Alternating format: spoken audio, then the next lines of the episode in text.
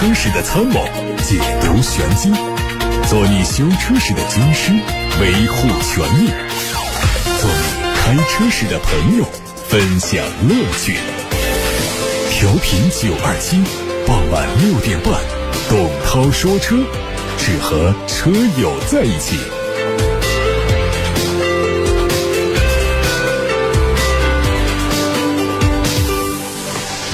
各位晚上好，欢迎听董涛说车，我是董涛。首先关注今天的汽车资讯，稍后回答大家的选车用车提问。提问的通道有两个：八六八六六六六六热线，还有董涛说车的同名微信公众号。最近，乘联会对四月份的狭义乘用车零售量做了预测，零售市场将在一百一十万辆左右，同比下降百分之三十一点九，环比下降百分之三十。其中，四月份第一二周的汽车零售受到了生产停滞、终端闭店等影响较大，日均零售分别是二点四六万辆和二。二点六七万辆，日均同比分别下滑了百分之三十二和百分之三十九。四月销量降幅扩大，跟三月疫情多地扩散有关。以吉林、上海和周边地区为主的省市陆续进入到静默管理的状态，给正常的汽车生产和销售带来很大冲击。乘联会表示，通过和五十多家汽车企业沟通了解情况，认为疫情带来的影响严重超出了预期。一汽红旗全新 SUV LS7 正式亮相并开启预售。新车的定位是超豪华大型 SUV，车长五米七，轴距三米三。在外观方面，前脸有大尺寸的直瀑式的格栅，加上镀铬装饰之后呢，整体看起来非常的魁梧。两侧的 LED 灯组是红旗品牌常规的设计，侧面的整体线条非常流畅。尾灯是贯穿式的设计，内饰是对称的理念，用了大量的木质装饰板，还有皮质的包裹，辅以金边的装饰，配双十二点三英寸的 LED 屏幕集成式的空调旋钮、电子换挡杆。座椅方面有六座布局和四座布局两种，动力是 4.0T 的 V 八。新款玛莎拉蒂总裁已经上市了，总裁 GT 的售价是一百四十五点七八万，而总裁的 Q 四售价是一百六十六万元。作为年度改款，它的整体外观变化很小，只对细节做了调整。另外还会提供一款全新造型的轮毂，不过可以选装款式从七款缩减到了四款。在内饰方面将提供多种颜色、风格和材质，标配的是黑棕双色的配色，动力还是 3.0T 的 V 六。在法拉利召开的股东大会上，首席执行官宣布，计划在2022年推出两款新车，其中有一款是296 GTS，另外一款呢是法拉利的第一款 SUV。虽然目前还没有明确的日期，但是法拉利方面表示，将会在未来的几个月之内举行新车的首发仪式。SUV 市场这块大蛋糕已经吸引很多超豪华品牌入局，像劳斯莱斯的库里南、宾利的天悦等等，都是近年涌现的 SUV。甚至像兰博基尼、阿斯顿马丁、玛莎拉蒂这些一直专注于超跑的品牌。也陆续推出了自己的 SUV。此前爆料说，极客的第二款新车目前已经处在路试的阶段。这车的定位是中大型 MPV，尺寸和蓝图梦想家相仿。它采用了双 A 柱的设计，预计可以在一定程度上减小 A 柱的盲区。前脸继续用极客家族的分体式的前灯组，内饰和现款在售的零零一保持一致。还有一组是全新传祺 M8 的照片，有望在四季度上市。外观看到了双外观可选，其中有一个版本是上下分层的格栅，而另外一个版本呢用的是一体式的大尺寸格栅，并且用上了竖向的装饰条。内饰最大的变化是全新的挡把的造型，还有挡把前方有一个手机的储物槽，中控区域、方向盘造型和空调出风口等位置都做了小幅度的调整。哪吒 S 的实拍图在网上出现，它会在年底上市。全封闭的中网和贯穿式的 LED 大灯组。狭长的日间行车灯，还有分体式的大灯，都让车头看起来更加具有流线型，而车侧面的溜背造型看起来是更加具有轿跑的姿态。在智能化方面，会用上三颗激光雷达、五个毫米波雷达，还有六颗高清摄像头，对周围的环境具有非常高的感知能力。马自达官方最近表示，搭载转子发动机的马自达 MX-30 插混版会在明年三月份推出。早在2020年十月就有消息指出，转子发动机会回归。随着时间的推移，配备转子发动机的车型最终是到了开始生产的阶段。尽管经典的转子发动机即将回归，但是略有遗憾的是，这个发动机仅仅是以增程器的方式出现。据了解，这个车应该会率先进驻到北美市场，而关于新车的更多细节和信息，还要等到官方发布。继欧拉之后，长安奔奔 E-Star 也宣布停售。长安新能源在公告上表示，受上游原材料短缺影响和整车零部件产能的限制，导致这个车型的交付周期很长，因此将于四月二十五号零时起暂停奔奔 E-Star 国民版车型的订单收取。作为一款微型车，它的本身依靠的是低价取胜，而在原材料价格上涨的背景下，涨价后的微型车竞争力并不明显。虽然奔奔 E-Star 国民版停售的原因是产能受限，但是更深层次的原因可能是为了给长安的糯玉米这台车让路。前途汽车为了纪念 T 轮的融资，发布了 T 轮融资定制版的 K 五零，它会开启前途汽车的定制化服务，未来还会打造深度定制化的开放平台，服务包括了产品配置和用户自由选配，以及原厂设计师一对一的定制设计服务。在完成了 T 轮融资之后，前途汽车还计划推出更新的产品。以上是今天的汽车新闻。看赵先生的话题是希望评价昂科威 S，问它的四驱版是否值得买。这个四驱版能有多大的作用？其实谈不上啊。但是呢，作为一款花二十万左右来买的一个 SUV 呢，大家都还是希望它能够配置上更全面一点。倒不是说那些舒适的一些配置要更全，而是说包括它的四驱啊。啊，一些常见的一些动力和安全的一些配置能有的，尽量的有，要不然的话还是有一些遗憾。比方说，我们买一个昂科威 S，最后它是一个普普通通的一个像轿车一样的前驱车的话呢，心里多少还是有一些不大那个。另外呢，像这个昂科威 S 本身它的优惠幅度也比较大，就算是买到它的四驱的话呢，其实也就是二十万出头，我认为还是值得来买它的四驱版本。其实，在昂科威 S 的整个的配置体系当中呢，四驱的。版本并不多，主推的还是它的前驱车型。但是我对听众们讲的话呢，就是买一款二十万左右的 SUV，还是尽量的追求一下它的四驱，不是说要有什么越野的功能，这是不可能。主要讲我们。心理上有个暗示，它有个四驱的话呢，在我们冬天下雪的时候啊，还有湿滑路面的时候啊，四驱在关键时候还是能够给我们的行车的动态的稳定性带来一些帮助。这种帮助有时候会转化成一种安全性，就车辆的失控的极限会要小一些，要比一个前驱车开起来要更。稳当一些。那么在平常的天气、平常的路面上没有这样的感受，但是如果是在雨雪湿滑的天气，四驱还是有它的作用。如果差价不是很大，而且我们都已经是二十多万来买一个 SUV 的话，又不是买一个小的 SUV，已经到了一个看起来还有点样子的、有那种中型 SUV 大小的尺寸的话呢，还是尽量的来考虑买它的四驱的版本吧。还有位网友在微信公众号的后台问我，烧机油跟这个积碳增多有没有关系？这个是有关系的。就所谓的烧机油呢，主要就指的我们排气管这儿能看到冒蓝烟，机油减少等等。那么这个怠速状态下，有时候发动机还会出现一些抖动。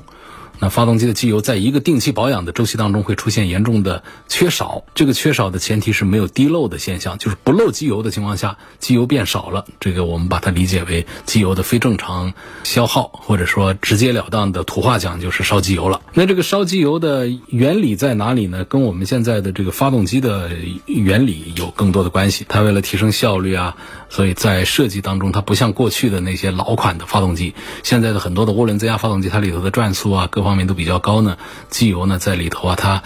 起到的作用还不同，所以呢会。不同程度的涡轮增压机器都会出现一些机油的非正常的消耗，其中这个积碳呢是它其中的一个原因。可能在很多人的印象当中，正常情况下这个烧机油只有老旧车才会出这样的问题，但现在我们看到很多品牌、很多级别的新车或多或少都有机油耗损的情况。那么这当中的一个原因就是积碳。积碳呢就是汽油当中有除了汽油油品之外呢，还有各种的添加剂。这些添加剂发生氧化之后呢，它会生成胶状的物质。这种东西啊，通过各种通道进入到燃烧室燃烧之后，它会在进气门呐、活塞的顶部啊、活塞环槽啊，还有燃烧室啊、火花塞啊这些部位形成积碳。那么这些积碳形成之后呢，比方说在活塞环里头有积碳的话，活塞环就会粘连在一起，它会导致活塞环它没有办法完全密封。那么粘住的活塞环就会大大的降低它的刮油密封的能力。另外呢，油泥也可能会堵塞这个回油孔，导致机油没有办法正常的回流，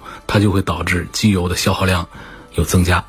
所以这当中呢。积碳和烧机油之间是存在一定的关系的。烧机油对车的危害还是比较大，尤其是重度的、严重的烧机油，就是在一个保养周期不到的时候，机油都差不多消耗完了，这种就是比较严重的。它不仅会导致氧传感器损坏呀、积碳增加呀、怠速不稳呐、加速无力啊、油耗上升啊、尾气排放超标等等不良的后果。严重的情况下的发动机的润滑还会不足，就会。导致发动机造成难以修复的损伤，甚至把发动机搞报废，造成维修成本的大幅度的升高，甚至是存在一些事故的隐患。所以，关于这个烧机油的问题，还是听大家平时多关注一下。如果一个保养周期之内呢，这个机油还可以正常使用的余量的话呢，我们认为这个有烧机油，但是呢都可以忽略它。但是一个保养周期不到，甚至我们听到有听众反映到一千公里的时候，机油都消耗的差不多的话，这是重度的烧机油，一定要引起重视，要么就及时添加，要么就要通过排查故障的原因呢，来把这个烧机油的问题尽量的解决不了的话，起码也是得让它减轻一些，不至于说经常得添加机油，甚至导致我们发动机里头的机油的存量不足，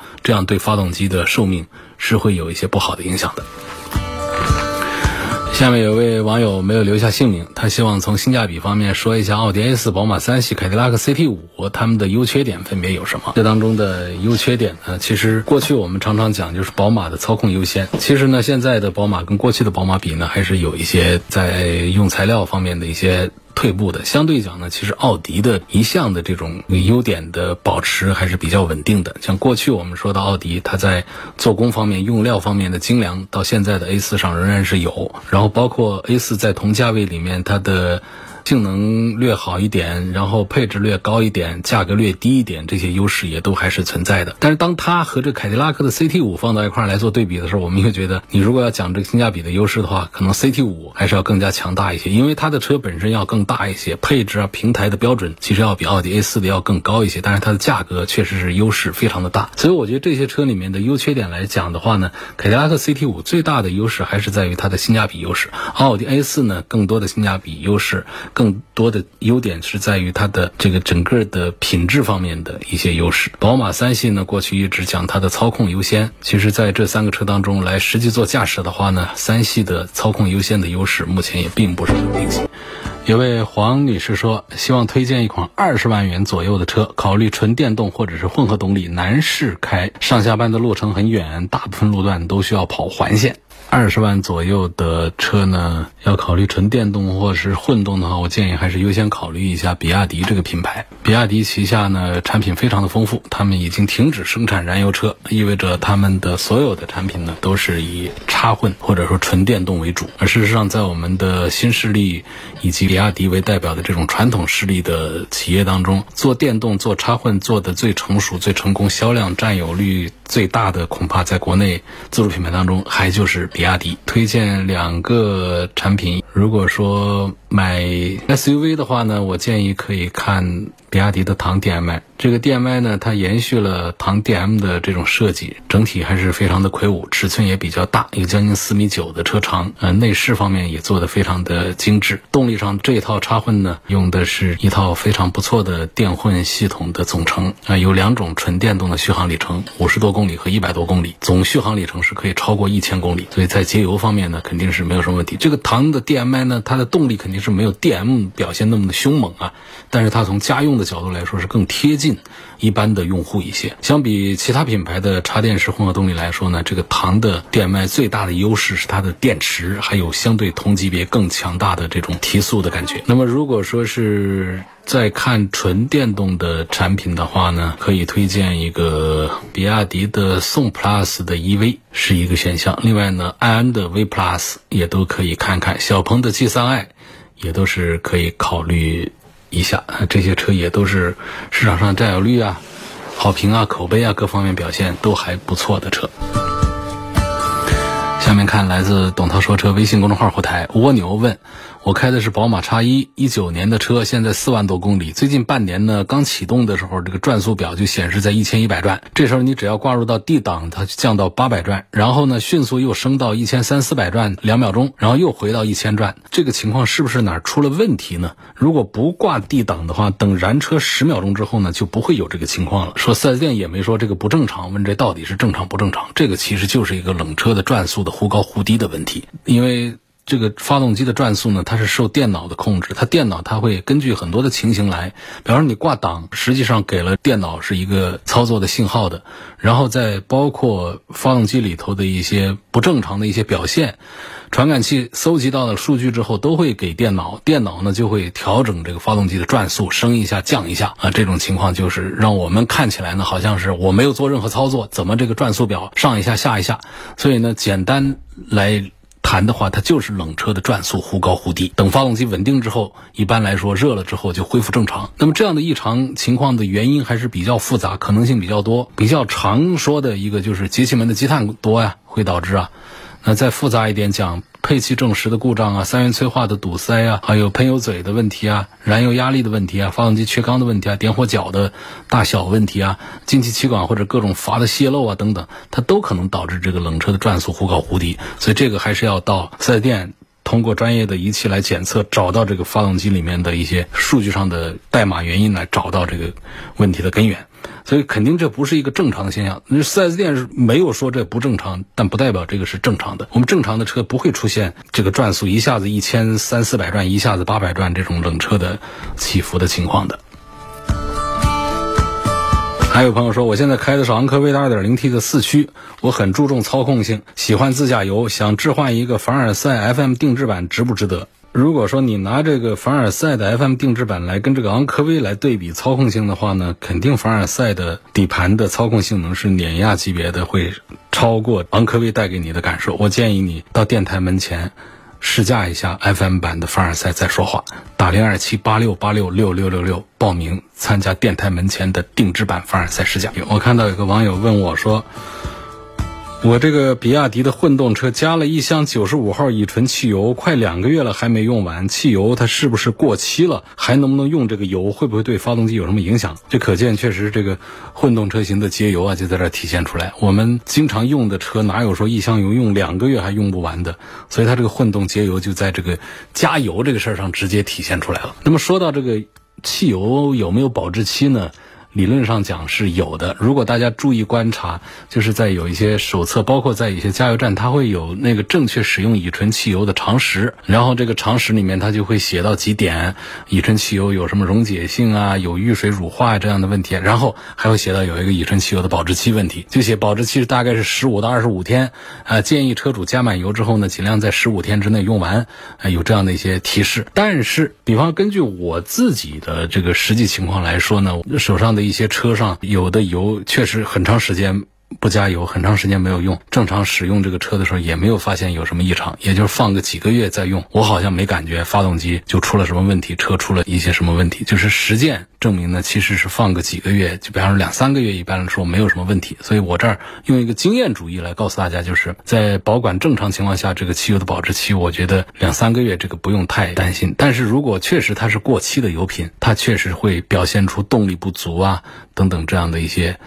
对发动机的影响，所以一般在正规大型的加油站加的油。你首先加的油不会加到过期的油品，这一点车主可以放心。另外呢，油箱当中的油放个两三个月，我觉得也不用太担心，说我发动机就得把它给完全把它抽干了怎样？呃，如果确实放的时间太长，大量的过期油，比方说我放了半年以上没有用，这种情况下建议呢，把这过期的油品还是把它清光，然后再补充新鲜的油品。所以理论上是一派，我们也认可啊，乙醇汽油的保质期最短只有十几天时间。按照我们国家的标准呢，乙醇汽油它是用百分之九十的普通油跟百分之十的乙醇调和来的，那么相比普通油呢，乙醇汽油的保质期确实它就要短一些。它短的原因在哪？就是因为乙醇它具有比较强的吸水性，那放在油箱里头呢，它就不断的会。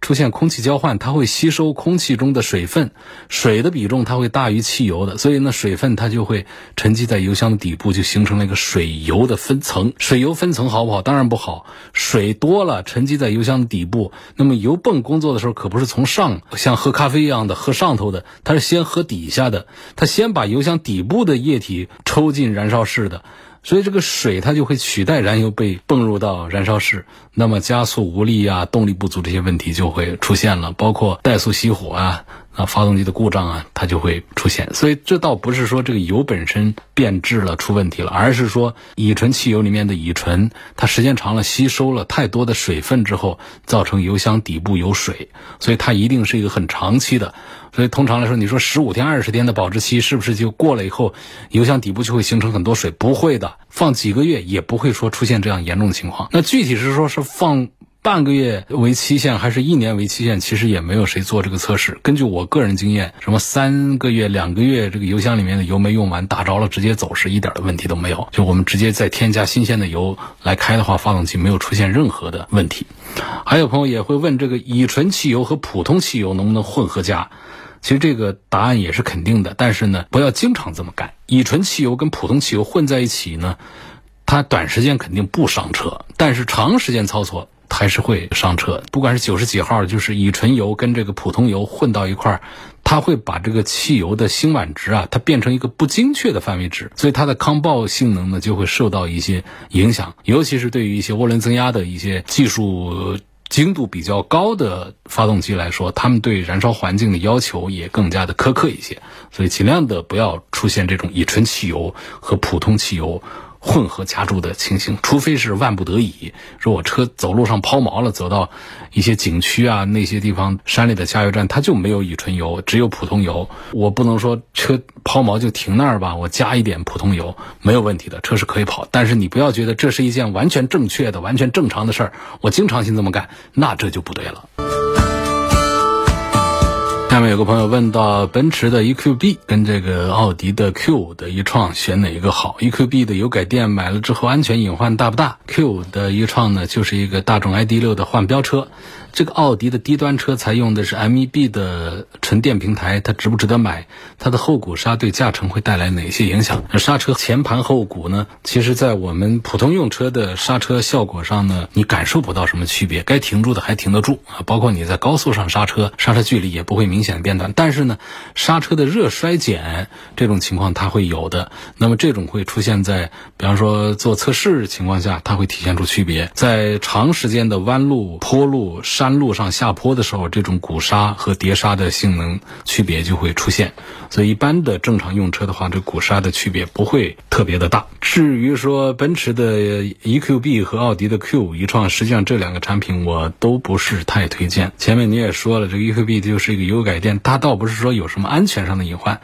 而是说这个油改电呢实际上是不太纯粹，就是它本身这是一个油车的平台，那么它把电机啊、电池加进来之后呢，整车的动态平衡各方面。会有破坏，所以这个车开起来就会觉得哪哪有不对劲儿，这种感觉倒不是有什么安全隐患，所以这是一个不推荐。那么关于这个奥迪的 Q 五一创，你说是大众的 ID 六的换标啊等等，就是这个大众的 MEB 这个纯电的说是电动的平台，但实际上这个平台呢，在车圈里面号召力是比较。弱的这一套平台，用一个词叫乏善可陈，没有什么技术上的亮点的东西。因为大众他们做这个电动的研发是后知后觉，是做的比较晚的。随便一个日系企业啊，还有一些其他的一些欧美企业，他们做的一些纯电动的研发和插混的研发都要早很多。甚至于包括我们说到丰田的车销量那么大，其实它都是很老的一些混合动力的一些技术。但是在现在因为有专利的保护，大家都不能去涉足去做，你必须得绕开来做。像本田就得绕着走，那大众他们也得绕着走。所以这样留给其他企业做混合动力、做电动的这个路线已经不多，于是大家就很难做得来超越丰田的比较老的这一套插混的技术，包括在电动也是这样的一个情况。所以这两个产品我都不是太推荐的。今天就到这儿，感谢各位收听和参与。董涛说车每天晚上都有六点半到七点半直播，错过收听的，欢迎通过董涛说车的全媒体平台收听往期节目的重播音频。董涛说车全媒体平台广泛的入驻在微信公众号、微博、蜻蜓、喜马拉雅、九头鸟车架号、易车号、微信小程序梧桐车话等等平台上。明晚六点半我们再会。